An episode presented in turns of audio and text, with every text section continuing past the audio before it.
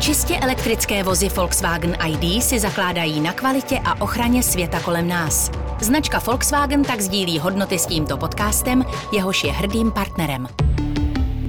Volkswagen. Je pátek 20. května. Posloucháte Studio N, tady je Filip Titlbach. Dnes o tom, jak dlouho ještě můžeme myslet na válku.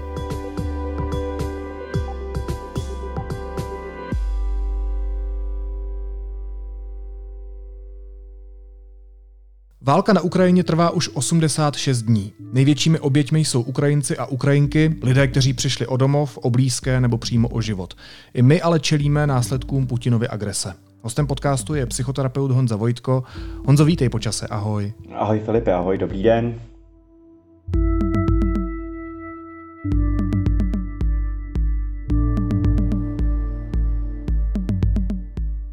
Já jsem říkal v úvodu, že je to 86 dní, 86 dní od doby, kdy diktátor Putin rozpoutal krvavou válku. Je to vlastně pár set kilometrů od našich hranic, vůbec to není daleko. Jak dlouho se to dá vydržet ještě sledovat a prožívat? Otupěli jsme nějakým způsobem? My jsme vlastně museli otupět, Filipe, protože eh, ty věci, které se okolo nás dějí, eh, a teď opravdu se bavíme o válce, jak si říkal, pár set kilometrů od našich hranic, tak eh, když to začalo před těma 86 dny, tak eh, se vlastně v nás spustil neuvěřitelný alarm, velmi, eh, velmi silná, stresová a pro někoho i traumatická reakce, kdy jsme vlastně všichni byli neuvěřitelným způsobem zalarmovaný, ten stres, který nám probíhal v těle, tak byl velmi intenzivní. A my víme, když se bavíme o stresu, že Eh, každá stresová reakce má pak takovou druhou část, které, kde je to uklidnění a, eh, a je, to za, je, to, je to vlastně velmi důležitý, protože eh, vlastně naše tělo má na starosti takzvanou homeostázi, to znamená, že neustálý vyrovnávání vlastně dobrých a špatných věcí, neustálou hormonální balans, neustálou. Takže když je něčeho mnoho, tak vlastně tělo vždycky zařídí, aby přišlo a aby, aby to vyrovnal tou druhou stranou toho spektra. E, to znamená, že e, že e, já to třeba vysvětluji, když, když jsme na sociálních sítích, tak a vlastně mi tam chodí tam ty, ty, ty lajky a tak dále a my dostáváme tu dopaminovou odezvu tak vlastně ta obrana toho těla a toho mozku je o tom, že začne vlastně likvidovat takzvaný jako dopaminový receptory, který, který aby, aby jako dorovnal vlastně tu slast, to co, to, co my, to, co my dostáváme a platí základní pravidlo, o kterém mluví všichni neurověci, a to, že pokud je mnoho slasti, tak je mnoho bolesti. A obráceně, pokud je mnoho bolesti, přijde, anebo mám potřebu vytvářet si mnoho slasti. Jo, nějakým způsobem. Nějakým způsobem to prostě jako v nás dodělat a dopíct. A co to teda přesně znamená, že člověk otupí? To znamená, my jsme tady prožívali nějakou bolestnou část našich životů, nějakou, nějakou velmi bolestnou zkušenost a tak jsme si to přirozeně začali jako dělat hezčí, abychom to vydrželi? Začali jsme takzvaně uh, vytvářet eh, Říká se mu zase, zase takový hezký slovo, copingový mechanismus, to znamená právě nějaký vyrovnávací mechanismus. My prostě musíme eh, vypouštět tu páru, vypouštět ten tlak, mít nějaký ventil, jakým způsobem tyhle ty hrůzy vlastně zpracovávat. A Eh, spoustu mých klientů, a nejenom mých klientů, prostě spoustu lidí, takřka úplně každý, má nějaký jiný vyrovnávací mechanismus. A vlastně, eh, proč o tom mluvím? Protože spousta lidí vlastně nějakých týden, 14 dní, 3 týdny, měsíc potom, kdy to začalo, tak nakonec opravdu cítili potřebu uh, jít, jít do kina na nějakou komedii, jo? nebo prostě víc sexovat, víc prostě, uh, víc si prostě jako užívat a tak dále. A chodili mi do, do, do té terapeutovny a vlastně se za to styděli. Říkali si, tady pane bože, uh, vlastně za humnama umírají lidi, jsou tam znásilňovaní a já si tady dávám prostě kachnu, s šesti knedlíkama, hrozně si to užívám a mám tu kachnu po třetí, po třetí v týdnu. To je přece hrozně divný. Tak pak přišel další, eh, vlastně přišla další reakce, to znamená, že eh, narvali o dalších 10 tisíc víc vlastně velvyslanectví Ukrajiny, aby prostě trochu vyrovnali ten pocit té viny. Takže tohle, tohle se v neustále, neustále se v nás točí. A vlastně ten náš mozek a i to naše tělo vlastně tím letím vyrovnávacím eh, mechanismem, tak on zpracovává tu homeostázi, vlastně zpracovává tu, to vlastně ten, ten balans v našem těle. A samozřejmě tím pádem ale my i otupíme, my se prostě zvykáme. Rozumíš, jako naše nejzákladnější funkce našeho mozku je adaptabilita, je přizpůsobování se. Jak vlastně říkal už jako praotec právě Viktor Emanuel Frankl, vlastně zakladatel logoterapie, což je existenciální analýza, tak on, a on zažil koncentrák, tak on, on má takový slavný výrok, že člověk si dokáže zvyknout i na peklo. Jo, že vlastně my, my, my se adaptujeme na to. Takže my jsme se opravdu adaptovali, protože kdybychom zůstali jenom v tom neuvěřitelně silným, takovým tom, tý, tý, tý, vlastně tom stresovým, akutní stresový situaci, tak vlastně brzo umřem, protože ty hormony, které v nás plavou, ten adrenalin, noradrenalin, kortizol a tak dále, tak oni něco dělají s tím tělem. Jo, a nedělají vždycky pěkné věci. No ale ta válka pořád pokračuje. To znamená, že my jsme ji částečně přestali prožívat, ale pořád ji mm-hmm. sledujeme. Pro, a, a víš co, tady jsou dvě spojené nádoby. Za prvý, um, vlastně to, že ta válka tady opravdu uh, pokračuje, že neskončila, my si začínáme uvědomovat, že jen tak neskončí, uh, ale taky si potřebujeme na, tu, na tuhle situaci připravovat a opravdu se jako adaptovat. A bylo by dobrý uh, takzvaně zdravě se adaptovat, protože my máme adaptivní proces a taky maladaptivní.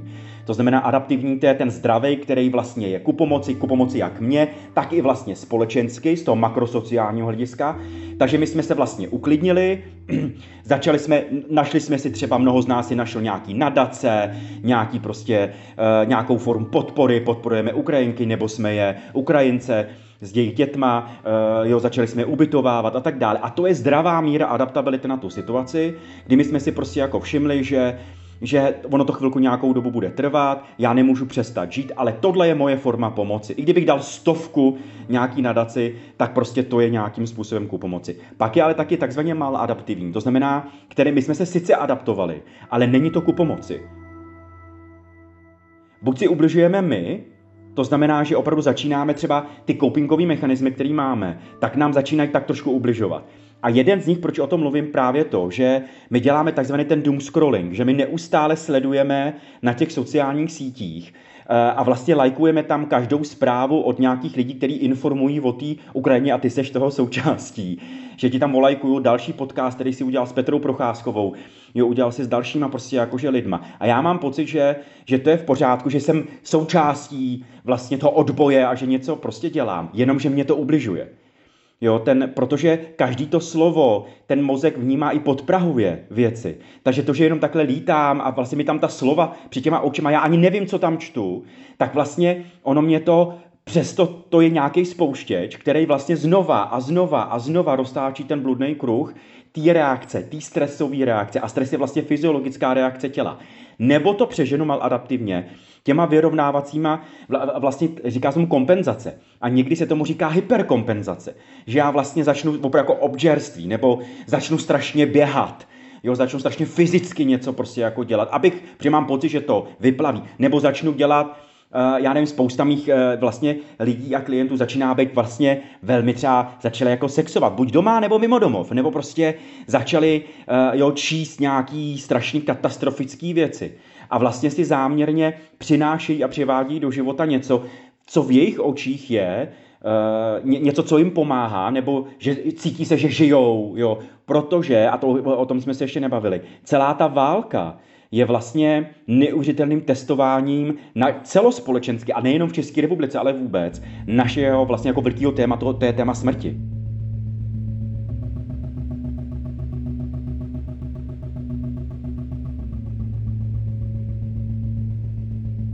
protože my opravdu vidíme, opravdu vidíme, jak to bylo, si pamatuju v 90. letech, když jsem se díval na tu válku um, v Perském zálivu. Jo, a jak to bylo vlastně, že válka online. My jsme vůbec netušili, co je válka online. Teď máme online válku.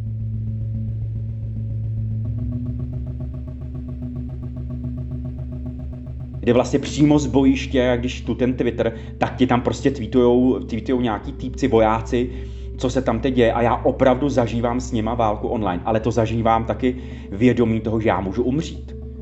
Někdo to dělá vědomně, někdo to dělá nevědomně, že netuší, že to je veliký téma, ale prostě tohle téma se v nás otevřelo a my, nemá, my nejsme společnost, která má která je nějakým způsobem smířená, přijatá, anebo vůbec se na té velké celospolečenské uh, rovině se o ní nějakým způsobem bavíme. My neustále si myslíme, že nikdy neumřeme.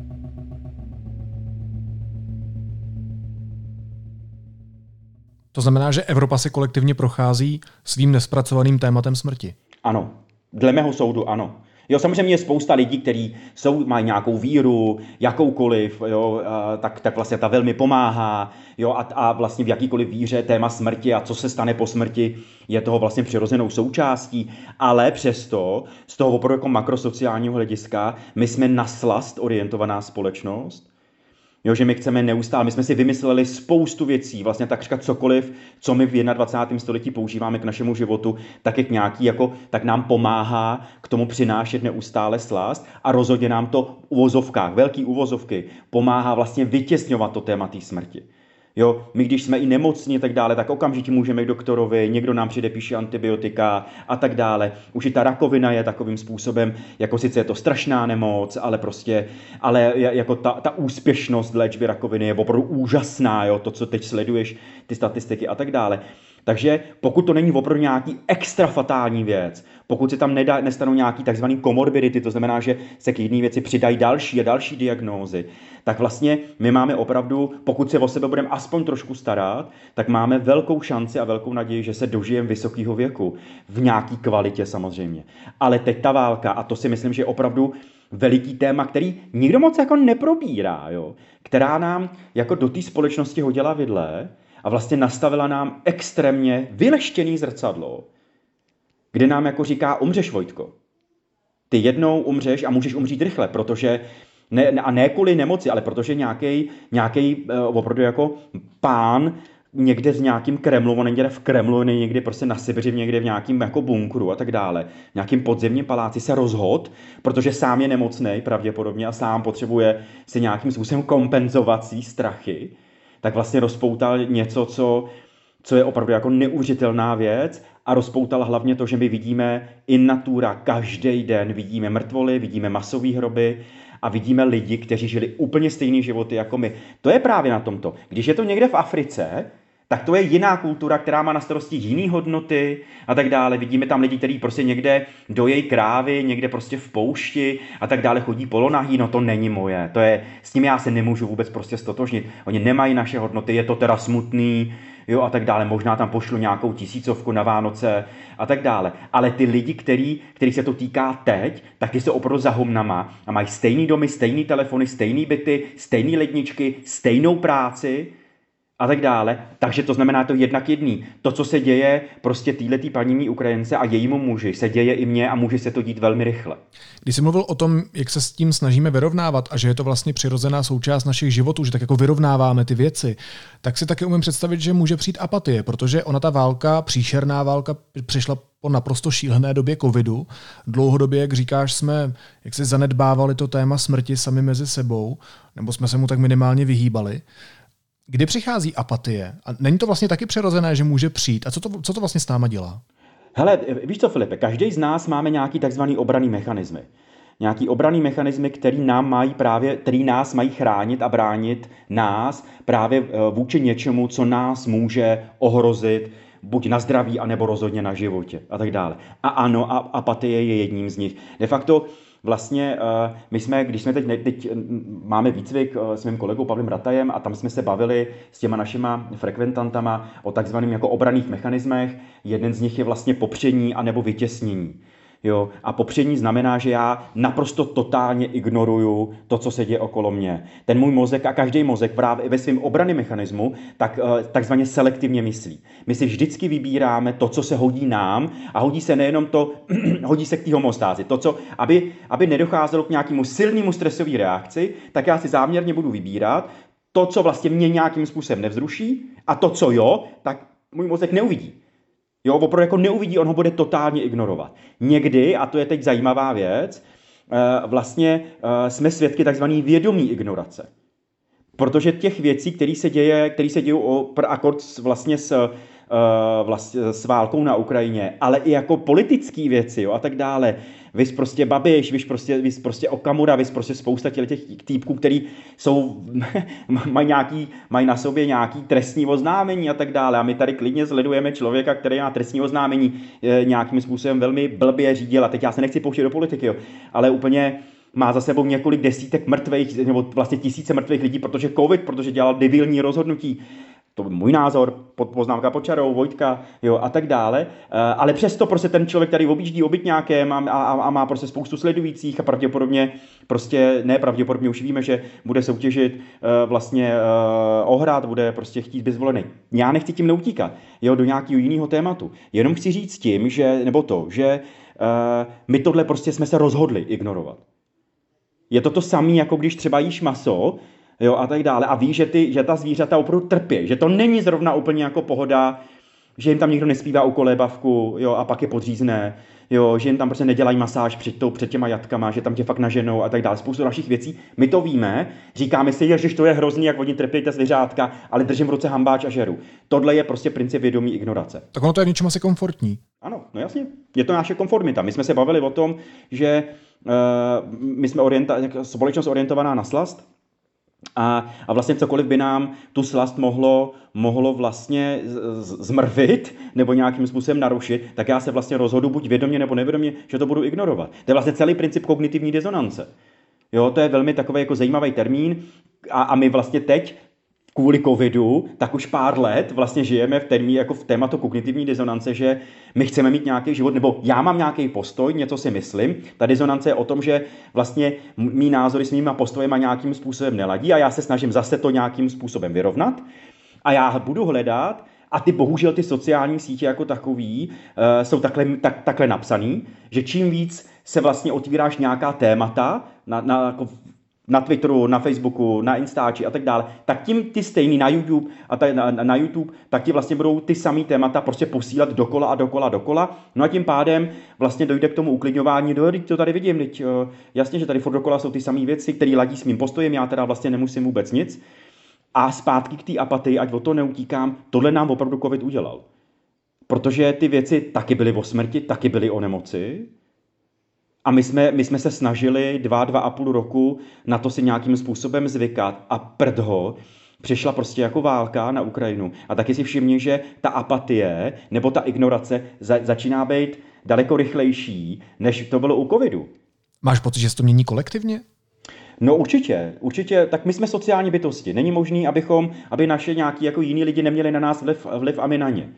Takže vlastně samozřejmě záleží město od města, eh, komunitu od komunity, vlastně nějakou mikrospolečnost, jako jsou naše rodiny, vodní, vodní rodiny a tak dále, tak tam to samozřejmě je jiný, to ne, jako nemůžeme to zobecnit, že celá společnost je teď, ale vlastně ten vliv je, je, je viditelný, Uh, aspoň co se týká nějaký empírie mojí, že já to nějakým způsobem sleduju uh, a tak dále. A Eh, protože jezdím mezi lidi a opravdu jako přednáším před těma lidma a tak dále, tak vnímám i vím, na co se ptají a tak mám nějakou možnost nějakého prostě srovnání.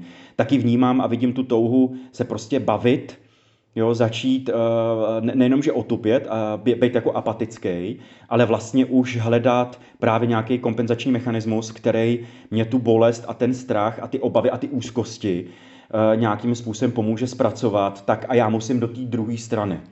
Ale pak je ta, eh, ta další věc, že ehm, takzvaně jako citlivější lidi, kteří trpí na úzkosti, který trpí jako na deprese, tak samozřejmě v nich se potom je ten důsledek tohohle, že já si jdu podívat na nějakou komedii, jdu do kina a tak dále, ale pak cítím strašný pocit viny, že jsem vůbec někde byl, někde byla a vlastně a, do, a, a dovede mě to do dalších nějakých jako negativních stavů psychických, který musím zase nějakým způsobem kompenzovat.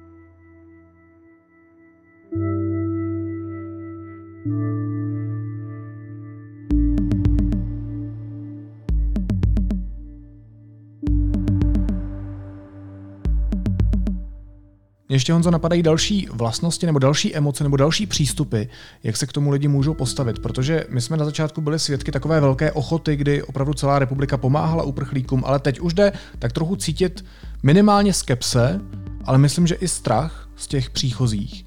Je tohle taky něco, co je nevyhnutelné, co, co prostě zkrátka přijde vždycky v takových situacích? Ano, je to nevyhnutelné.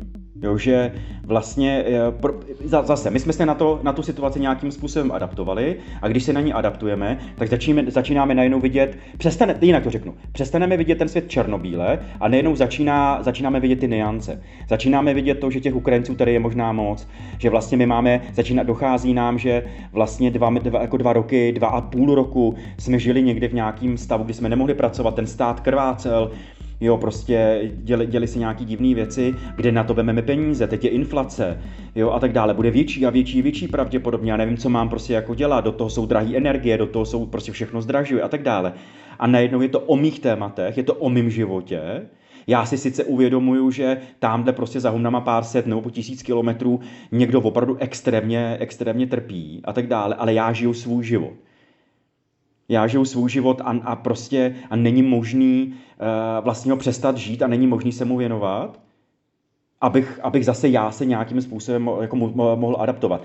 Ale na druhou stranu ještě mám potřebu říct eh, jednu věc, že zase na druhou stranu je taky vidět, že ten covid nás velmi vytrénoval, že to není jenom jako zase černobílý, že to, že my jsme žili dva roky, dva a půl roku někdy v nějakým, nějakým, nějakým stavu, který jsme si nikdo jako nedokázali představit, že vůbec takhle bude, tak, tak nás i vytrénoval a my jsme opravdu jako zocelení. Já nechci mluvit jenom o tom, jak za chvilku všichni jako skončíme, prostě budeme skákat z mostů a tak dále ale je taky vidět na tom, že ty zdravější, psychicky zdravější lidé, tak ty to opravdu vzali jako velmi adaptivní a je na nich vidět ta pevnost. Bohužel se to zase otočilo, nebo to závaží uh, stěžklo ještě víc u těch lidí, kteří jsou senzitivnější a kteří mají nějaký uh, vlastně větší psychický potíže. Jasně, takže na jedné straně tomu rozumím. Je nějaký strach, nějaká skepse, to sundávání růžových brýlí je to možná trochu jako ve vztahu, že prostě po nějakém čase přestaneš vidět ty věci, nejenom lidi, ale i různé věci, ne černobíle. Ale kromě toho tady začíná bojet i nějaká společenská nenávist. Je tady prostě část lidí, kteří se vymezují proti uprchlíkům, proti jejich podpoře, zmiňují, že o ně samotné třeba není tak dobře postaráno jako o lidi, kteří sem přicházejí, což nehodnotím, vlastně to může být velmi podnětná poznámka, která svědčí něco o našem sociálním systému, o tom, jak se politici staví eh, k podpoře i vlastních lidí a tak dále. A do toho tady navíc máme některé politiky, kteří tyhle nálady přeživují. Ale mě by zajímalo, jestli tohle se týká, jestli se tohle problematické přijímání cizích elementů do té naší společnosti týká specificky Česka. A nebo je to struna, kterou máme každý v sobě a na kterou zkrátka tyhle situace, které jsou krizové, hrají? Je, je to Filipe obojí. My máme, my, my máme nějakou strunu v sobě, na kterou, na kterou někdo hraje, nebo to okolí hraje a záleží na tom, eh, jakou máme výchovu, jakou máme základní nějaký psychologický nastavení, jaký máme temperament, bla, bla, bla. Všechny tyhle věci, jaký jsme zažili eh, zkušenosti a zážitky někde v průběhu našeho života, to, co vlastně vytvořilo nás jako osobnost, tak samozřejmě všechno to, co se děje okolo mě, na tuhle tu strunu nebo na tyhle ty struny nějakým způsobem hraje a hraje nějakou písničku.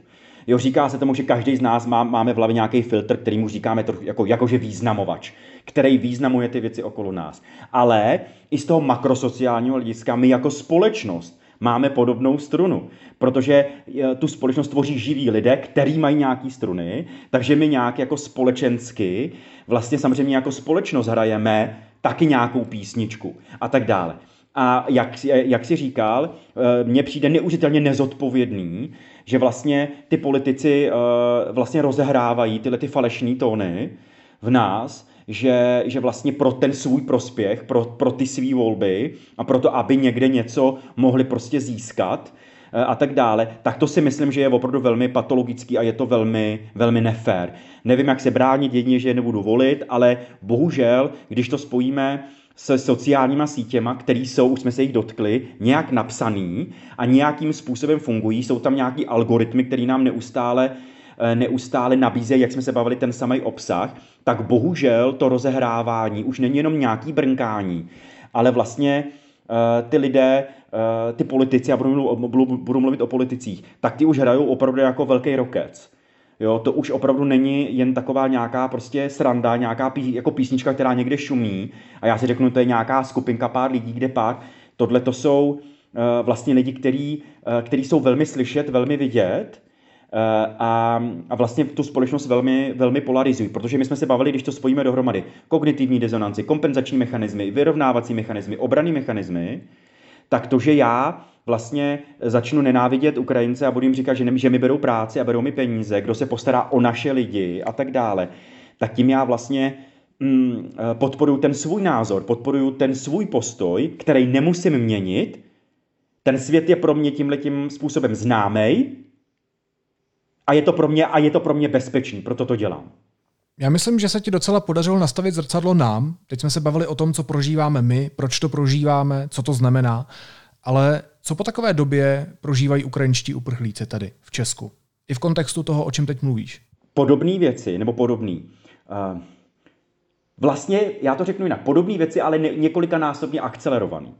Jo, když utečeš z nějakého pekla, tak samozřejmě přijde uvolnění. Jo. Ale samozřejmě přijde i Eh, potom další fáze je taky apatie. Může přicházet až vlastně nějaký patologický, psychologický stavy, o kterých, co se bavím s lidma, kteří dělají tyhle ty krizový, krizový prostě terapeuty, terapeutky, kteří se pracují prostě s Ukrajincema, tak tam je opravdu jako vyšší míra, ne vyšší míra, prostě jako silný depresivní stavy. Opravdu jako klinický deprese, bavíme se o velmi těžkých patologických stavech, jo, úzkosti, vytvářejí se nějaký fobický stavy, opravdu ty lidi zpracovávají nějaká svoje traumata.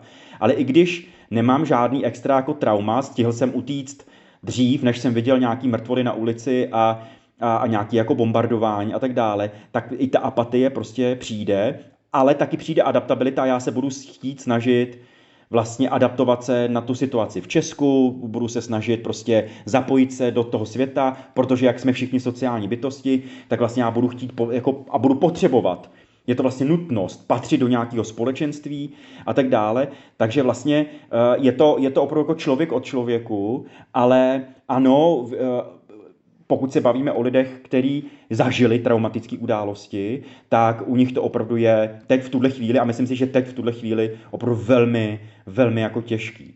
Kdy se, kdy se uh, vlastně snaží zpracovat velmi těžké traumatické události, mají v hlavách myšlenky na ty svý mrtvý, mrtvý příbuzný nebo na nějaký svý prostě manžele, přítelkyně, přítele, který prostě někde bojujou, neví, jestli umřou nebo neumřou, jo, a tak dále, jak dlouho to bude trvat, ale průšvih je ten, což si myslím, že to je ta vlastně taková ta ohromná deka je toho, že my nám už všem došlo, že ta válka jen tak neskončí.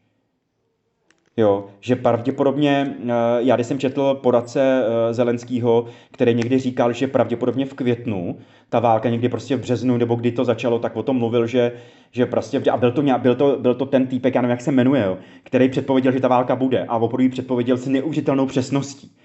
Tak tenhle ten pán uh, někde napsal, že někdy v březnu, na začátku dubna, že si myslí, že skončí v květnu, a on je skoro konec května, Jo, a, a my víme, že ne. A teď se mluví o srpnu, že v srpnu dojde k nějakému zlomu a že vlastně teď vidíme, že i dokonce ta Ukrajina, pokud bude dotována nějakýma zbraněma, tak může si vzít zpátky ta svá prostě jako území, ale to chvilku potrvá. To znamená, že mě tyhle ty zprávy říkají, no ono to fakt jen tak neskončí a budeš si muset zvyknout na válku. Jak jsme se bavili, my si prostě budeme muset zvyknout na to peklo, který se okolo nás eh, prostě děje. Takže eh, a může to být velmi těžký, protože jakmile eh, víš co, v těle těch adaptabilních procesech je jedna věc velmi důležitá, že já si na tohle můžu zvyknout. Ale jakmile přijde další stresor, opravdu můžu onemocnět úplně obyčejnou věcí, nějakou chřipkou, angínou, teď, se, teď jsme dali ty respirátory, teď jsou, eh, vím, o čem mluvím, jo, teď prostě, teď jsou ohromné virózy,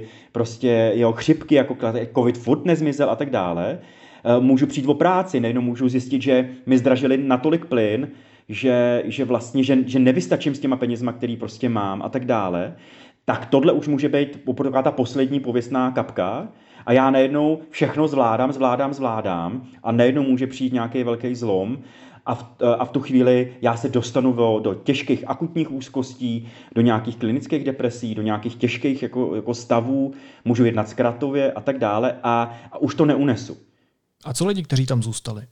86 dní v bombardované zemi člověk vidí svoje známé, kamarády, rodinu umírat, snaží se nepustit okupantům část té své domoviny, ve které zůstal. Většinou ty lidi mají i rodinu mimo ten domov, mimo tu Ukrajinu. Ti vojáci teď čelí jako naprosto šílené situaci. Je, je, je to vůbec něco, co se dá zpracovat? Něco, z čeho se dá za jeden lidský život dostat? Je to, znova Filipe, je to člověk o člověku, jo? že lidé, kteří žili, eh, a my víme, ty příběhy jsou sepsaný od zhora, od zdola, kteří přežili druhou světovou válku a žili a, a, a vnímali a byli prostě v podobném válečném pekle a tak dále, tak taky nějakým způsobem přežili. A zase záleží na to, jak moc mám já pevnou, integrovanou tu moji osobnost, ale možná a, a u některých situací ani ne, protože ty věci jsou opravdu můžou být natolik traumatický, že pravděpodobně odejdu s nějakou, nebo až to skončí, protože teď ty lidi, teď nemá moc cenu se o tom úplně bavit, protože oni ty lidi jsou v akutním stresové situaci, trvá hrozně dlouho, jo, a oni pořád neustále budou. Pokud ti budou lítat bomby nad hlavou, tak to tělo pořád bude pumpovat, vlastně, nebo ten mozek bude chtít pumpovat do toho těla ty vlastně stresové hormony, které mají zaj, jako zajistit to přežití.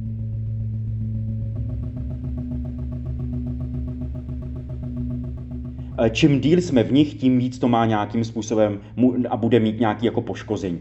Záleží potom na tom, až to skončí, jak ten člověk je jak psychicky, tak fyzicky zdravý a my víme, že úplně v tom Azovstalu prostě tam jako pijou dešťovou vodu, prostě úplně fyziologicky nejsou na tom, je tam nějaká podvýživa už, protože prostě nemají jídlo a tak dále. Eh, je to jako komplikovaný, ale záleží na tom, jak to tělo a jak ten mozek bude mít eh, vlastně přístup k nejenom schopnost, jakým způsobem regenerovat, ale taky jak, jak o nich bude vlastně mít nějak, jako bude o nich pečováno. To znamená a ví se, a vlastně vím, že Zelenský na tom velmi jako maká, že až ta válka skončí, tak jedna z prvních věcí, kterou on určitě bude dělat a jeho, jeho samozřejmě vláda, bude, že vlastně budou dělat centra právě pro váleční veterány, o kterých se někdo bude prostě starat a, a bude muset, protože ty traumatické události, oni sami nezmizí opravdu potřebujete nějaký terapeutický, ale nejenom u těch válečných veteránů, jo, ale i těch lidí, kteří prostě něco zažili.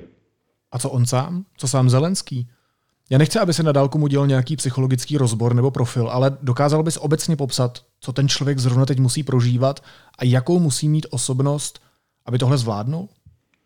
To si myslím právě to, že ten Zelenský, Zelenský vlastně všem úplně od začátku vytřel zrák tím, že on je vlastně takového malého vzrůstu a všichni ho hrozně podceňovali, protože pan herec eh, a tak dále vyhrál volby, protože je nějaký komediant a tak dále. A nejenom on nám všem ukazuje, jak vlastně jeho, jeho osobnost a jeho povaha, jak je vlastně eh, jako by se celý život připravovala právě na tato událost, aby mohl být opravdu lídrem aby opravdu mohl i přes ten humor, který je mu vlastní, tak vlastně něco vzkazovat Putinovi, eh, nějakému diktátorovi a tak dále a vlastně držet celou tu zemi. To, že to má nějakou, nějaký dopad, to je jasný, že to má nějaký dopad. A je to na něm vidět, když jsem viděl ty fotky, které srovnávali před válkou, když to začalo to válka a teď, jak jako vypadá, tak samozřejmě eh, je to i fyziologicky vidět, že se, že se vlastně on sám mění Eh, a, a, a něco se určitě prostě děje. Jak, jak moc velký to bude mít dopad, to já nedokážu určit a nedokáže to určit prostě nikdo. Ale rozhodně ten pán ukazuje uh, něco, čemu se opravdu, už jsme to tady zmínili, říká integrovaná osobnost, kdy on dokázal velmi rychle zalarmovat svý síly, jak kognitivní, tak behaviorální, to znamená nějaký jako chování a začal, uh, začal velmi aktivně něco dělat. Jo, a dělá to dodnes a neustále obvolává svý kolegy státníky a státnice a tak dále, vyjednává o zbraních a tak dále a dělá to neustále. Uh, já bych chtěl se zeptat jeho ženy, jak, jak to oni dva spolu mají, protože vím a, a četl jsem nějaký rozhovory, kdy, kdy je to velká podpora, uh, já ale nevím, jak oni se výdají často, jestli ona je někde uklizená, protože protože zabít dvě mouchy jednou ranou, to by se asi Putinovi velmi líbilo a tak dále, takže pravděpodobně jsou někde oddělený, jo, někdy se potkávají, potkává se někde s dětma a tak dále, ale, uh, ale myslím si, že i on uh, někde nějaký poradce má nebo nemá, já to nedokážu opravdu rozdíl. No. Ale vypadá to, že to, co dělá, dělá, jakože zatím dělá o zdravě, co se stane potom, nemám nejmenšího tušení, nikdo nemá, ale myslím si, že zrovna on a jeho, jeho vlastně lidi a poradci ví, že vlastně až to skončí, tak, tak, tak se bude muset něco dít ve smyslu nějaký nejenom psychohygieny, ale nějakýho, nějaký terapeutický práce. Já nechci terapeutizovat, jo, abych nevypadal směšně, ale, ale uh, vůbec bych se nedivil, kdyby někam někdo tajně chodil k němu, k němu do kanclu. Ještě poslední otázka, Honzo. Možná je ta otázka moc velká, ale tak pokusme se ji nějak uchopit z nějaké strany. Uh, co přijde po té válce? Co to udělá s Evropou? Co to udělá s náma? Určitě přijde změna, nebo vlastně ona už prochází, ale přijde opravdu jako veliká změna. Tak takhle, přijde víc změn, než si myslíme, že, že, že ona ta válka totiž jenom neskončí. To, co říkají vlastně všichni moudré hlavy světa, od politologů, sociologů, psychologů, antropologů, politologů, tak vlastně všichni mluví o tom, že my jsme svědky začátku nové éry, že opravdu v tuhle chvíli, eh, teď se to všechno prostě chystá, vím, že vlastně, eh, když sleduju zahraniční média, tak už ta jednání fungují, už se, už se to prostě děje, ale myslím si, že i ta eh, vlastně politická, politický, ten nějaký politický proces, nějaký politický, politický vnímání prostě jako světa, tak, tak uh, už to opravdu jako začalo. Já budu doufat, že velmi k pozitivnu, protože uh, vlastně to, co to, co Putin vlastně udělal a jeho, jeho, jeho vlastně uh, Rusko, já jsem chtěl říct nacistický, ale prostě divný Rusko a tak dále, takže odkrylo karty. A že my najednou jsme si všimli uh, toho, jak jsme se nechali uvařit jako žába, jak jsme spoustu věcí uh, ignorovali, už jsme se, a, a pojď začínat tím, končit teda tím, čím jsme začínali, jak jsme se nechali opravdu uchlácholit a, a nechali jsme ho dělat strašnou spoustu věcí. A hlavně jsme si všimli, jak ta demokracie je opravdu velmi křehká, a, a, ale bude docházet ke změnám. Docházet ke změnám na energetickém poli, na, jakože Uh, myslím si, že dokonce jsem četl někde materiál, že to velmi pomůže klimatickým změnám, protože najednou si všímáme, jak, jak jsme vlastně závislí na těch fosilních palivech jako takový. Uh, a vlastně to, to, že tam ten Putin na tom sedí, jo, jako slepice jako na vejci a tak dále a vyhrožuje nám, tak najednou bohužel ku podivu zase proti sobě akceleroval to, že obnovitelný zdroje a tak dále. Něco se určitě stane. Bohužel si myslím, že po té válce přijde uh, ještě další zdražování a že prostě přijdou nějaký další jako velmi nepěkné věci, protože Prostě uh, Ukrajina taky byl nějaký provozovatel nebo ta dodavatel nějakých, nějaký pšenice, nějakých vůbec jako obilovin a tak dále, uh, obilnin, ne obilovin, obilnin, jo, a tak dále. Takže prostě něco se stane, možná to na začátku nebude vypadat úplně úžasně, my si ulevíme, že ta válka skončila, ale pak, eh, pak, pak přijdou nějaký změny a já teda budu pevně doufat, že budeme mít natolik silnou vládu a nejenom my, ale celá Evropská unie, ale i Spojené státy a další, který dokážou ty změny uchopit a ku pomoci. A teď myslím opravdu do nějakého pozitivního, nějaký pozitivní budoucnosti. Teď teda mluvím hrozně chytře, já jsem hrozně takový politolog. Ne, hlavně mluvíš optimisticky, minule tady končil optimisticky Petr Koupský, tak eh, já mám radost, že tenhle týden je takový optimističtější. Hostem podcastu byl psychoterapeut Honza Vojtko. Honzo, moc ti děkuju. Měj se hezky, pěkný víkend. Ahoj. Já děkuju, děkuju za pozvání. Opatrujte se, mějte se hezky. Následuje krátká reklamní pauza. Za 15 sekund jsme zpátky. Nejsem ráda, že jsem dívka. A nezbývá mi, než abych si zvykla na skutečnost, že nemohu být mužem. Manželka publikovaného básníka, studio hrdinů, premiéra 19.5. A teď už jsou na řadě zprávy, které by vás dneska neměly minout. Šéf amerického sboru náčelníků štábu Mark Milley telefonicky hovořil se svým ruským protějškem Valeriem Gerasimovem. Hovořili spolu poprvé od začátku ruské invaze na Ukrajinu. Pentagon nezveřejnil podrobnosti o rozhovoru. Českému rozhlasu uvázlo 68,5 milionu korun v bance Sberbank, která je napojená na Rusko a po vypuknutí války na Ukrajině přišla o bankovní licenci. Veřejnoprávní médium mělo v bance původně přes 71 milionů korun. Malá část prostředků se mu ale vrátila. Píše to server Seznam zprávy. Nouzový stav, vyhlášený v souvislosti s příchodem uprchlíků z Ukrajiny po ruské invazi, potrvá do konce června. Sněmovna dala vládě Petra Fialy souhlas s jeho prodloužením o dalších 30 dnů. Hlasování předcházela skoro 6-hodinová debata poslanců. Premiér Fiala potvrdil, že vláda uvažuje o rozdělení Česu. Ve středu akcie firmy rekordně vystřelily poté, co se v médiích objevila spekulace, že minoritní akcionáře stát vyplatí. Česko ve firmě drží 70 akcí. A Španělsko se jako první evropská země chystá umožnit ženám, aby si mohly vybrat v zaměstnání tzv. menstruační volno. Návrh levicové vlády vyvolává potlesk i kritiku.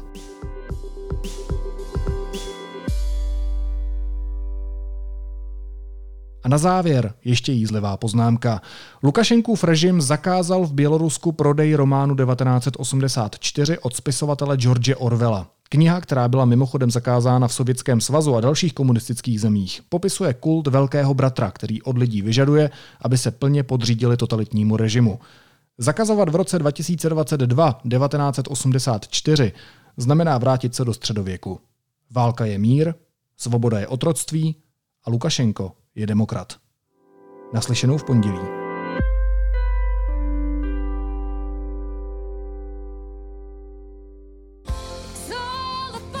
Losers Cirque Company, 420 People a Maranata Gospel Chor uvádí původní akrobatický muzikál z prostředí rajského korporátu s názvem Nebesa v hlavní roli s Jiřím Kornem a s Petrem Jeništou v alternaci. Přijďte nás navštívit do letních zahrad Anežského kláštera. Vstupenky na Nebesa jsou již nyní k dispozici na www.divadlobravo.cz lomeno nebesa.